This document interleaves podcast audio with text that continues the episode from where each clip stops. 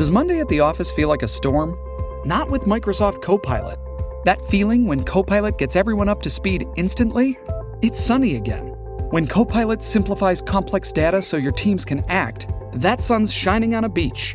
And when Copilot uncovers hidden insights, you're on that beach with your people and you find buried treasure. That's Microsoft Copilot. Learn more at Microsoft.com/slash AI for all. Welcome to Homestand Sports, the podcast for the passionate fan. I'm your host, Albert Vartanian, and I'm joined as usual by my colleagues and fellow on air personalities, Justin Pooni. Who's passionately tired of the Heritage Classic. And Shawn McCormick. Oof, who didn't tear his Achilles this weekend. On today's show, we attempt to do Brad Treliving's job for him. The Maple Leafs GM has some serious issues on the blue line, with multiple players going down to injury during their most recent five game road trip. Because of that, their depth on D is being tested, and it's no bueno. So we decided to answer one of two questions. Should Treliving weather the storm of recent injuries, or pull the trigger on a trade to bring in some depth demon? Also, we weigh in on Pascal Siakam's future with the Toronto Raptors.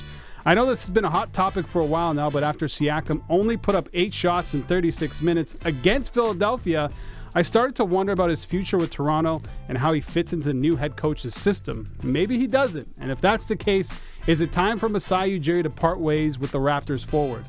And finally, we wrap up with some QB talk. It appears Kirk Cousins is done for the season after tearing his Achilles in week eight, and that's a tough break for the 4 and 4 Vikings, whose playoff hopes are probably dead. We'll discuss. And did it just get cold in here? Or did Joe Burrow just walk into the studio? The Bengals quarterback looks like he's back back. Lots to get into and lots to answer. So let's get this party started. I'm Albert Vartanian, and this is Homestand Sports, where stories, not stats, take center stage.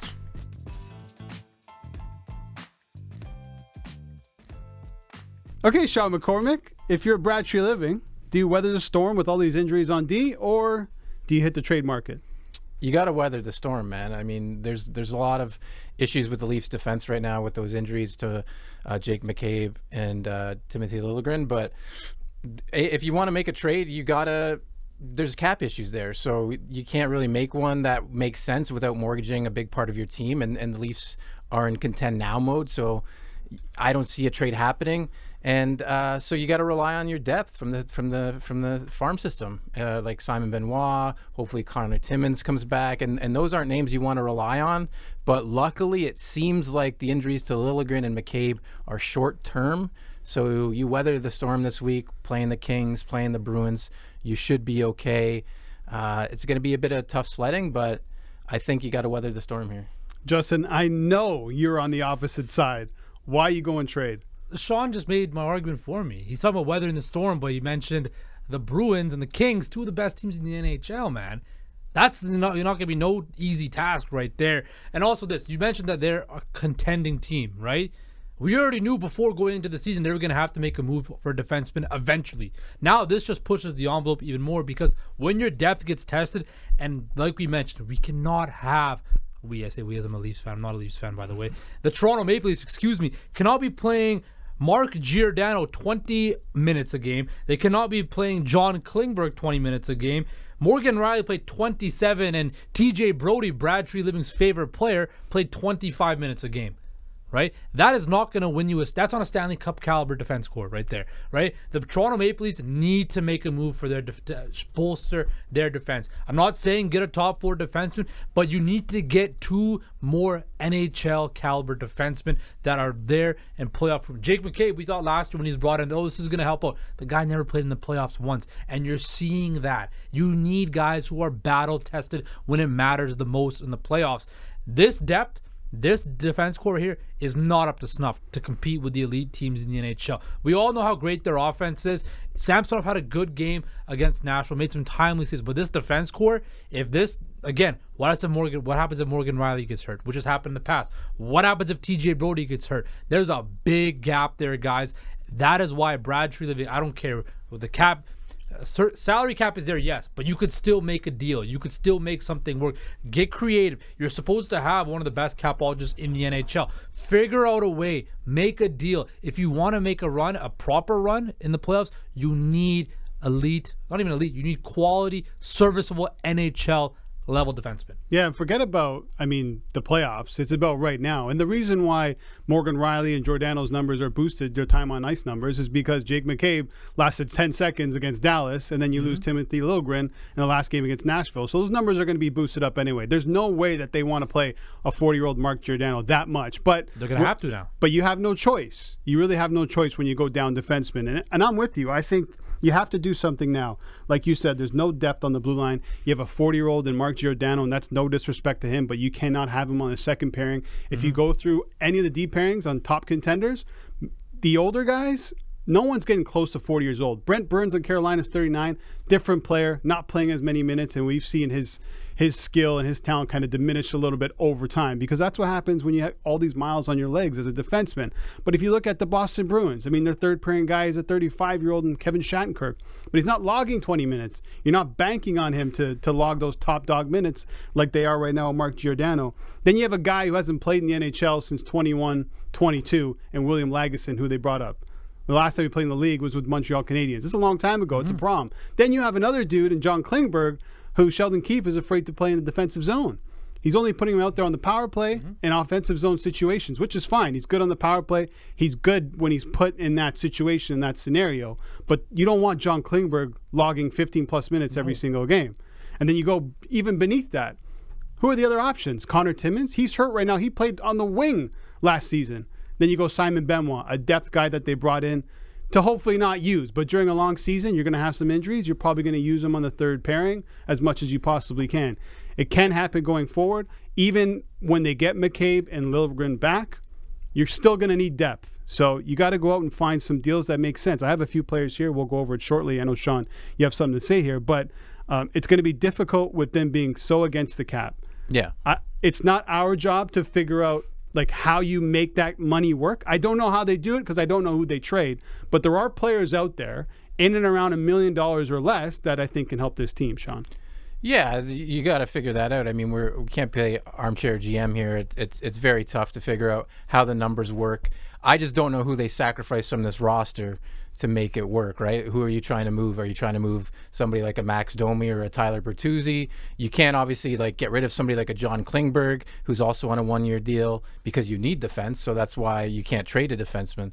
Um, yeah, I, I just think you just got to weather the storm. I, I think these injuries are short term. Yeah, you will need depth, but you'll need to figure out what you need closer to the deadline, right? Like you have McCabe and you have, um, you know, Liljegren out for now, but you don't want to make a deal now and sacrifice what you might need in the future at the deadline because again the cap is so tight and your roster is so tightly constructed that you need to wait i think until you're closer to the playoff to figure out exactly what you need in case like like justin was talking about in case a morgan rielly goes down then you need to really re- reevaluate the situation. So i think for right now you need to just sort of you know hold your breath count on guys that you wouldn't normally count on and hope for the best because these wins you do need. The wins are important for every team, especially you know in the Atlantic Division. It's very tight, contested, but I think you can manage for a week or two, and, and hopefully you can squeak out a couple of wins. Yeah, it's a week or two, but again, back to Giordano,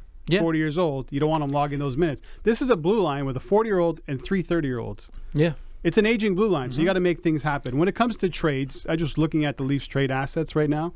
It's not great. I mean, you have Nick Robertson, 22, is a winger. He's coming off a serious injury. Pontus Holmberg, who's made his way eh, to playing with the Toronto Maple Leafs. Is he stuck there for a while? I'm not sure. It's obviously a, a nice contract to have, under a million dollars. Mikko Kokkonen, third rounder in 2019. And then you got a first in 2024 and a first in 2026. You're not parting ways with any of those players for a third pairing defenseman. Let's be real. But someone on this roster has to move, right, Justin? If you're going to make any move.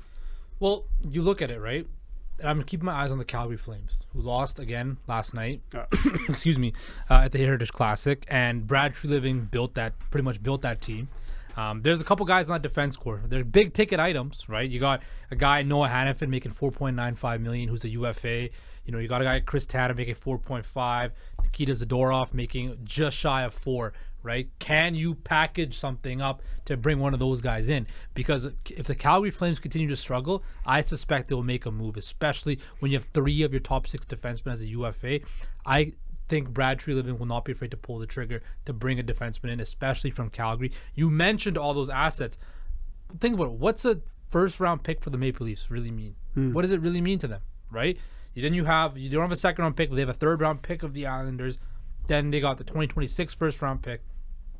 They're the next four years that Auston Matthews is signed for, you're essentially still in win now mode, right? These draft picks that you have right now, they're gonna be mid to late 20s, right? Hope they're hoping 32nd, right? It's time to just you have to you know what the look what the LA Rams did. They basically sold their future and their soul for a Super Bowl ring, and it paid off. They got it, right? Yeah. That Brad Treliving was brought in not to, you know, create a new, you know, culture whatever. The culture's set. He's here to take this team to the next level, to take them to for an extended playoff run to win a Stanley Cup. Who cares about the future? The future does not matter for the Toronto Maple Leafs. The future is now for the Toronto Maple Leafs. You need to win a Stanley Cup in the next four years. Otherwise, this whole Matthews, Marner, Big Four era is a failure. It is a failure. So you have to take big risks. You cannot be afraid to make difficult decisions. If it's if you got to trade Max Domi, Tyler Bertuzzi, who are pending UFAs, and they're just not clicking on your bottom six, feel free pull them, pull the trigger and trade them. Right? Move Nick Robertson. Move any of your prospects. Right? You have to be aggressive to make sure this team is in the best position. You owe it to your fan base. You owe it to your superstars. More importantly, to make sure this team is in the best position to win a Stanley Cup. Yeah, and we have to expect a big trade will come for I think a, a top end defenseman. Treliving was talking about that before the season started. He's talked about it during the season, but right now you need some some band-aids on this back end. And there's not much you can do like i said when you're up against a salary cap but i've listed a few players here. Uh, one guy that i watched last night in the heritage classic for the edmonton oilers vincent desharnais. Uh, big guy six seven super physical. That's what treliving wants. He's on what $700000 contract at the moment pending ufa a player like that you can make a move for right? You don't have to move that much cap. It could be a like for like type salary going both ways um, another guy I have my eye on is Josh Brown of Arizona, 1.275 pending UFA. Another big dude, top 30 in hits last season, block shots. You want to get physical, you want depth, then these are the players you're going to have to look at. You mentioned Zadorov on Calgary, who's criticized his team publicly and players, so he could be on his way out. The problem is at 3.75, how are the Leafs going to do that? I know this is a guy Treliving likes. He signed him in Calgary. And as as good as it'd be to bring in that type of player for this Leafs D, they just don't have the the capability of doing it right now, Shawn. teams teams aren't going to be in a rush to you know help out the Leafs either, right? Like they know similarly when a star goes down, uh, you're you're just not. Teams aren't going to be like, oh, like we'd like to help you out. We'll eat some of that cap and blah blah blah. Yeah, you you really sort of have to sell, you know, your players short just to help hopefully get some depth for your your team, right? So the Leafs are in a tight bind, and again, that's sort of why I'm saying you got to weather it because I don't. I don't see the money working uh, without giving away somebody like a, a Tyler Bertuzzi who makes five and a half million. That maybe you can get two players for five and a half million. I, like, I looked at it just for the sake of the exercise, like somebody like Erik Johnson and either Casey Mittelstadt or Tyson Jost from the Buffalo Sabres. You know, they're a competitive team that could use probably another forward. I, I think that could that could could make sense, but it just to me, it's just sit and wait and hope for the best. That's that's that's my strategy here. If I'm Brad Tree, You're playing with fire if you do that, though. You're playing with fire if you expect that this defense corps, you can you can band it together and it's gonna live up, live throughout the rest of the regular season and the playoffs. You gotta, you gotta get early and try to b- fix this. It's like a dam, right? You can put almost so much gum on a dam, but eventually it's gonna burst, right? No, I agree. I agree that they need to do something eventually. They need to do something eventually, but they're five they're five, two and one, right? And they're playing a couple games this week, three three games this week. And, and Liljegren's already on the ice practicing. That's not to say for sure that he's going to play on uh, Tuesday night, but it looks like he will. Uh, Jake McCabe will not. That's already been said. So, I mean, if if Liljegren's back, then this is I wouldn't say moot because it's still a conversation to be had. It's still something that the Leafs need to focus on long term. This is a problem for the Leafs, their defense. But if you can continue to, you know, be a productive team and win games, then it's not something you need to address. I think until closer to the trade deadline. One name I have for you guys, Rasmus Sandin. He's an RFA at the end of the season, 1.4 million dollar cap hit. Any chance they bring him back now? I wouldn't part with him. Right? He's with the Capitals, right? Yeah. Yeah, I wouldn't. I why would they want to give him away? He's he's Well, they're- been pretty decent for the They're Capitals. uh, you know they're not going anywhere. Maybe they you know replenish the the draft capital and stuff like that. Listen, the move that the Leafs need to make is you got to find some depth guys at the cheap right now until Brad Treliving decides to make that big splash for the big defenseman or two. I think that's what you got to do. Leafs need to do it as soon as possible. Uh, another guy that could be on the move for a different team, not in the NHL, but in the National Basketball Association, Pascal Siakam. Uh, obviously, there's been a lot of talk for a long time on whether or not he's going to stay with the Raptors. Are they going to extend him? But after their most recent game against the 76ers, where he only put up eight shots in 36 minutes, excuse me, is it time for the Raptors to part ways with Siakam? We'll talk about that after the break. The Raptors are tr- clearly trying to move on to the Scottie Barnes era, but they haven't surrounded him, I think, with the talent that they needed. And maybe by moving Pascal Siakam, that's probably the, the best way to go about that. So the question here is, Justin Pooni, is it time for the Raptors to move on from Siakam? 1,000, 10,000, 100,000, 50, whatever. Yes, trade him Why? now. Why? They should trade him in the offseason. You're Why? seeing it, Albert. You're seeing it on the court. Pascal Siakam shot the ball eight times. Precious Achiuwa, yes, that's Precious Achiuwa, shot the ball more in less minutes, right? It's again, it's early, but it seems to me that he is no longer the focal point of the Toronto Raptors. That is Scottie Barnes, and you've seen Scottie Barnes nearly average a triple double. He had a triple double on Friday. This he's he's the focal point. He is now the Toronto Raptors mainstay. Oh, Anunoby, Siakam, Trent, all these guys, they all fall below now Scottie Barnes because Darko Rajakovic wants Scottie Barnes to be that guy. And whether that's Masai Ujiri and the front office telling him that we want Scottie Barnes to touch the ball and be that guy, then sorry, you got to trade Pascal Siakam. He's averaging 14.7 points a game. This guy has come on and said he wants to be a top five player in the NBA, right? You're not a top five player in the NBA if you're not if you're not doing that. And this is also affecting his contract status too, because he wants the super max if he makes all NBA. Well, if he puts up these numbers, Masai Ujiri and Bobby Webster are grinning from ear to ear because they don't have to give a super max to a 30 year old who averages 14 points a game. uh, Shawn, the Raptors coach clearly uh, wants to get Pascal more involved. After the 70, 76ers game, he did say we need to definitely find more opportunities for Pascal. Uh, some of those are really coming from us. We did not do a good job of cutting. We've got to be able to open more room for him to attack downhill, to get shots at the rim. Also, after that game, Scottie Barnes was talking about how they're all still adjusting to the system. You're on the fence of keep Pascal at the moment. Why? Well, I do agree with Justin. They should have traded him in the offseason, but now that they didn't, they have to keep him. At least again, for now. It's similar to what we talked about with the Leafs situation. It's they're sort of handcuffed. It's it's I, I don't know what Masai Ujiri and Bobby Webster are doing. They let Freddie walk for free, and now it seems like that might happen to Pascal Siakam too. Some of that is on Siakam as well because he says, I don't want to sign and sign anywhere else. I don't want to play in Atlanta. I don't want to play in Atlanta. I don't want to play here. So I think that they're handcuffed. They're kind of screwed, and and it's it's not looking good for them. And and yeah, it's a new system, so it's going to take some getting used to. We saw it, uh, you know, years back with the Heat when when LeBron went to Miami. It took some time for those caliber of players to get in sync. And I'm not nowhere near the Toronto Raptors are nowhere near what you know Dwyane Wade and LeBron James are. But you know what I mean. Like Pascal will come around. It's just that he's he's a little complacent right now. He's taking shots from behind the arc. He's not getting into the paint. Uh, what is it? 15 shots from three. He's made six. He's only taken 18 shots from inside the paint. That's not good enough. Uh, his field goal percentage is down. His points per game is down. Um, you know what I mean? But it's it's it's just, it's a three game sample size too. So we got to relax a little bit. You know, Barnes is shooting 15 times a game. Schroeder 14. Siakam's third on the team, 13.3 shots a game. So yeah, Friday you know, and, and sorry, Friday and Saturday, not so good for Pascal Siakam. The season as a whole, not so good for Pascal Siakam, but he'll come around. I'm not worried. Is he a top five player in the NBA? Sorry, Pascal, you're not. But are you a top 30 player in the NBA?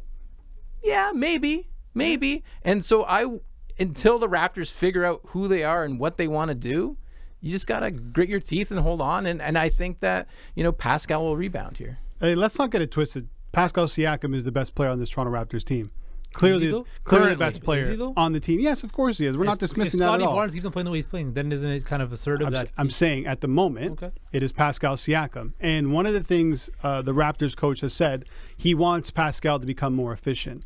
So what that tells me is he's probably going to see the ball a lot less, but in better positions. At the moment, he's not seeing it in the best positions. You don't want him taking that many shots from three point land. Um, I, I'm on the fence here. And I know I shouldn't be, but it's because I don't know exactly what Raptors management want to do with Pascal because we've seen in the past they've dangled the contract year over DeMar. They've dangled the contract year of Kyle Lowry almost like as an incentive, like play well and we'll give you the contract. I don't know if they're doing that with Pascal, but if you look back to the offseason, it was clear, it's known to everybody they were trying to shop him.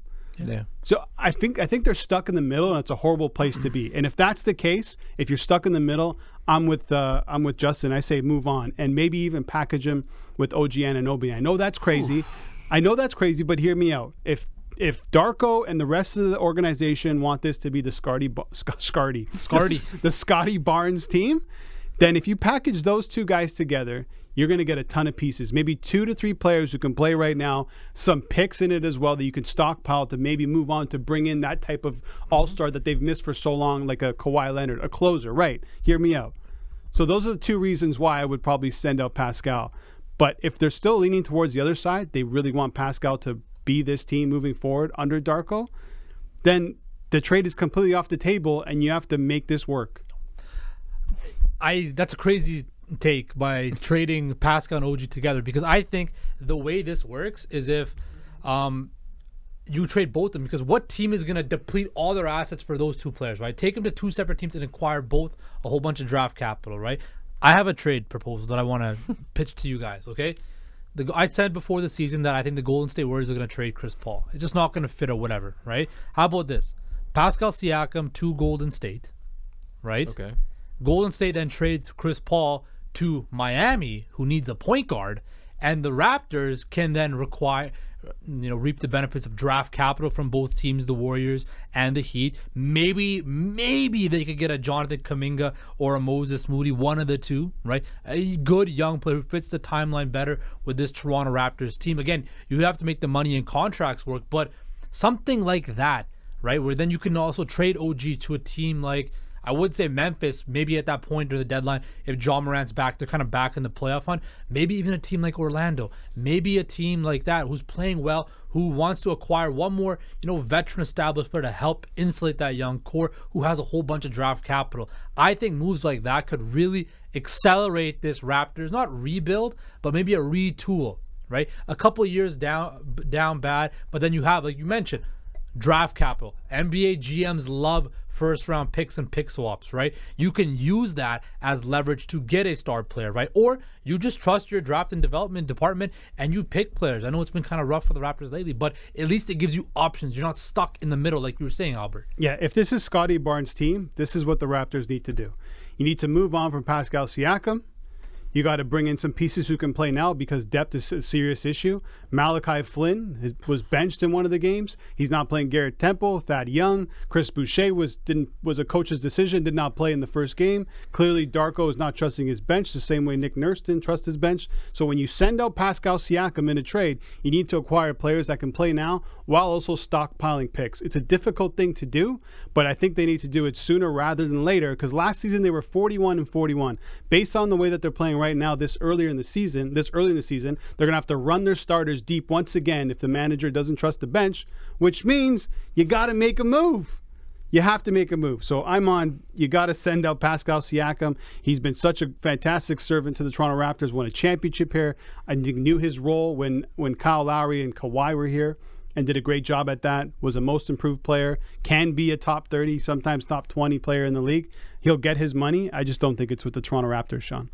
Yeah, I mean that was uh, definitely well said. It's just again, it comes down to to. I think if you trade him mid-season, it's not like he can, you know, hold you uh, like uh, uh, he's he, you can't be like, oh, I won't play for that team. That's tough for him to do mid-season. I do think you're gonna uh, teams will have to worry about uh, whether he'll sign with them. Um, but I do think he'll move. It'd be super foolish of the Toronto Raptors organization to not get what you can for him. And I do think I agree with you, Albert. If you try to get him get rid of him sooner rather than later, you're likely to get more for him because at least then the team you're trading him for, if they're not able to re-sign him, know that they'll have him for the majority of the season, so you can get more back for him. Trading OG, man, that's a tough one. I, I, I I don't see it happening, but I don't hate it. I, I think again he's somebody who, with his defensive prowess, as they say, defense wins championships.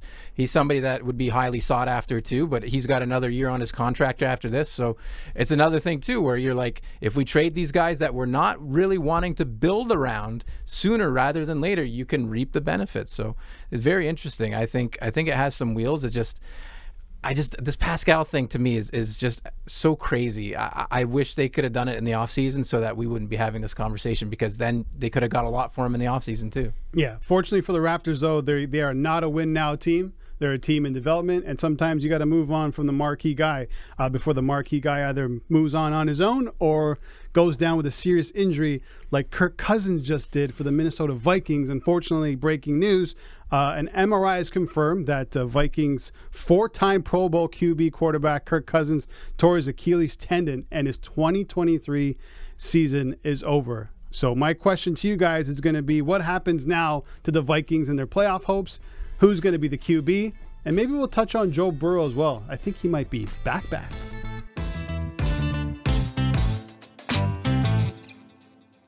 Okay, as I mentioned, Kirk Cousins done for the season.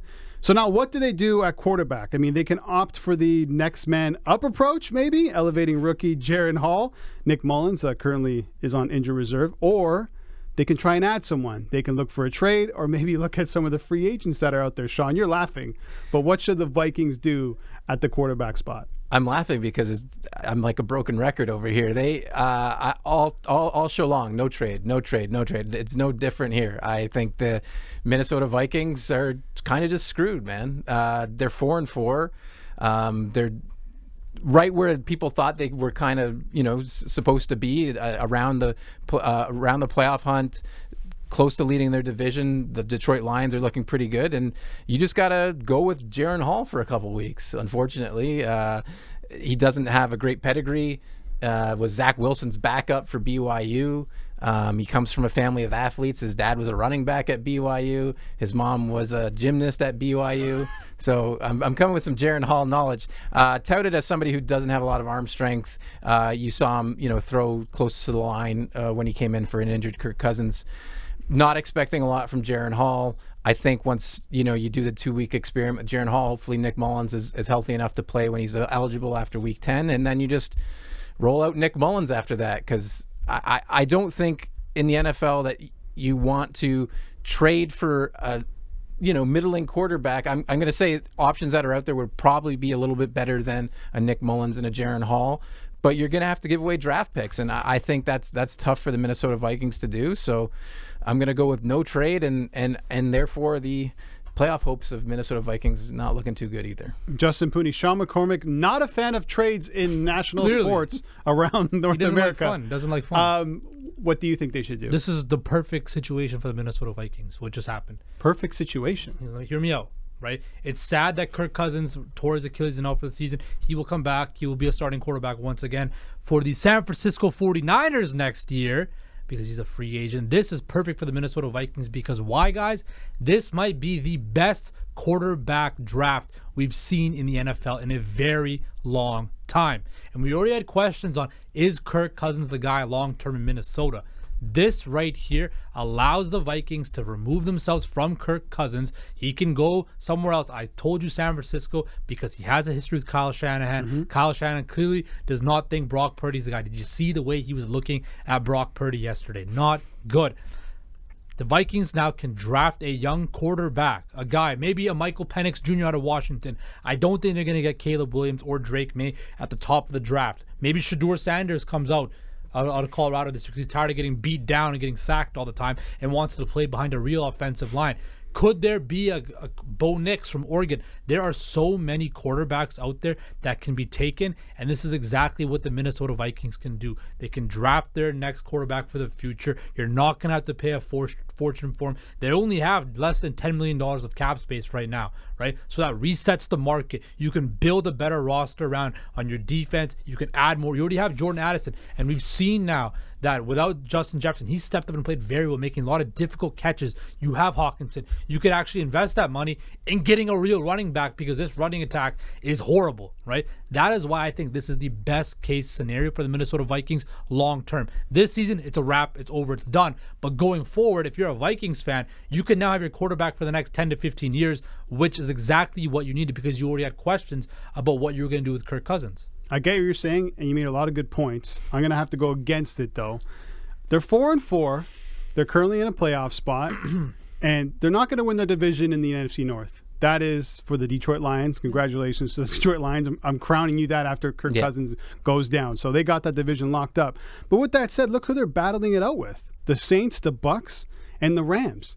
You get a decent quarterback in there. Justin Jefferson is going to come back soon. But You are can- but you you're can make the win playoffs. Super Bowl though. Doesn't matter. So what's You- the point? It doesn't matter. You get you get into the playoffs, which is important. And there's options out there. Listen, you can say what you want about Ryan Tannehill, but it looks like he can be on the moves. Andy Dalton is out there. If you really want to go on, deep, deep. I'm just saying there's options out there to carry an offense. I don't, I don't know. Especially in the NFC, trying to make that wild card is not going to be that difficult when you're going up against the Saints and Bucs who are beating themselves every single week. When you have arguably the best wide receiver in the game, Not arguably he is. why why tank a season? Unless Justin Justin Jefferson turns around and says he's out. I'm going to take my time from coming back. I don't see that happening. I don't see the Vikings tanking. Yes I get what you're saying about the quarterback draft but if you're in the NFL it's so difficult to make the playoffs. If you're in that position and you're able to get a competent quarterback who can manage the game I think the Vikings can make the playoffs and one of those guys I think can be Ryan Tannehill Shawn Yeah, uh, Ryan Tannehill makes sense. Uh, we saw Will Levis come in and, and play pretty well in his one week, and we'll see what he can do this week. Um, and, and he's Ryan Tannehill's had a rough, rough season, but I think he's been banged up. Um, and, but he's an option. He's an option. Mac Jones could be an option. There's a, there are options out there if the Vikings want to go down this route. I, I more agree with Justin on the fact that the Vikings should sort of, you know, not give up too much and play the season out as it lies. I don't think the playoffs are a deep run because I do believe this is a championship driven league. I think all leagues are, but the, the NFL especially. And um, I just don't see the Vikings with anybody that th- is available at quarterback coming and, and winning a Super Bowl. So I think getting the higher draft pick is a better way. I don't see Kirk Cousins going to the San Francisco 49ers. Uh, that's just me.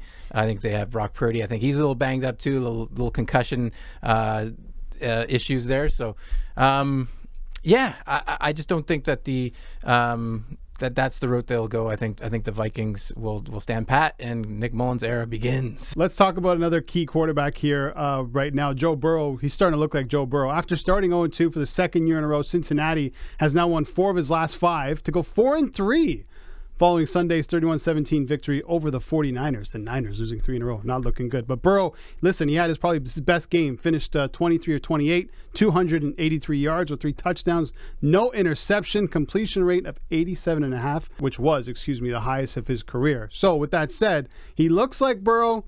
He plays like Burrow. What does that mean for the Cincinnati Bengals moving forward? Uh, Joe Cool is back, man. Uh, back, back, as you said uh, in the intro and throughout the show.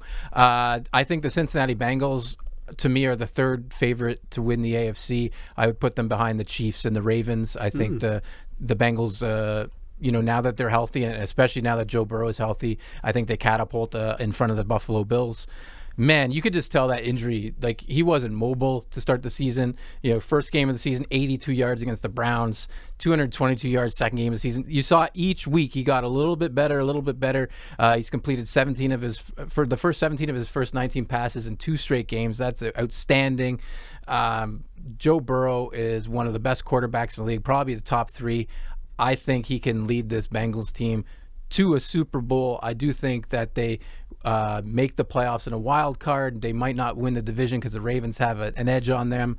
But uh, man, does Joe Burrow look good? And I, I, I think the future's bright for him and for the Bengals. if that Joe Burrow that we saw yesterday, the he was the best quarterback in the NFL yesterday. Out of all the quarterbacks that played, he was the best quarterback that played. Patrick Mahomes was sick. We're starting to see some cracks to that that Chiefs team, Albert and Shawn. They don't have any wide receivers. If Travis Kelce's not going, who else is going to catch the ball from them? We don't know. They'll have a bunch of number three wide re- receivers and the greatest tight end of all time. This is it. The Cincinnati Bengals are all the way back as a Super Bowl contender. When you look at their roster, even their defense, we talk about how much their off, how good their offense is. That defense is second in turnovers right now. That is very impressive, and you need that. You need that those timely interceptions, those timely fumbles in the playoffs to flip the field. And a guy like Joe Burrow who can take, you saw it, the turnover happened, the next play, touchdown to Ja'Marr Chase, right? That is just what the Cincinnati Bengals can do to you. This division race is heated up between those two teams because Joe Burrow is playing like Joe Burrow, and I cannot wait till the Bengals and Ravens match up because that right there is going to be much watched TV because that AFC North is going to be very spicy between those two teams. The the Browns are going to fall off. PJ Walker had a great game against Seattle, but at the end of the game, couldn't do it. Kenny Pickett is now hurt. We don't know how long he's going to be out. I think those two teams take a step back. So look, you talk about the seventh seed. I think the division is still in the play for the Bengals right now too. I don't know about the division. It's tight. I mean, the the Ravens already hold the edge uh, in the head-to-head matchup for the tiebreaker. Uh, I do agree with you that the Steelers and the Browns will fall down, but I mean, I think the Bengals will be the fifth seed once once the playoffs start. I think I think they can get that high. So I think it's the wild cards for me are Bengals, Bills, oof, and then it's either the Browns or the Jets. The Jets played one of the worst, and I, I don't want to go off on the tangent, but the Jets played one of the worst football games you'll ever see and won. I think they're capable of of beating any team on any given day with that defense. Uh, so the Bengals, to me, they catapult up to the fifth spot. I think I think that's how good they'll be the rest of the year. They can still get to ten wins on this season, right? They can still be a double digit win team. And I think the the Ravens too. If you look at their schedule, it's nothing to sneeze at either. They got some pretty you know interesting, pretty tough tasks on there as well, right? So you got like Seattle next week. Seattle's no slouch. They're a pretty feisty team, I would say. So then you got the Chargers, who are you know beat up on the Bears. Then you got the Rams, who are no easy walk. They got Jacksonville as well. They got San Francisco. They got Miami. They got Pittsburgh as well. It's going to be difficult for both teams, guys. That's why you never know with the NFL. But when you have elite quarterbacks, you have a chance to win every night. So we're saying uh, Leafs need to make a trade, but don't need to make a trade. Siakam to go, but maybe not go. The Bengals make the playoffs, but maybe not. Kirk Cousins, he's done. What should the Vikings do? Uh, we gave you both sides to every single argument, yeah. which is what the Homestand Sports podcast is all about. All right, boys, that's it. Thanks for joining me, as always. Thank you, sir.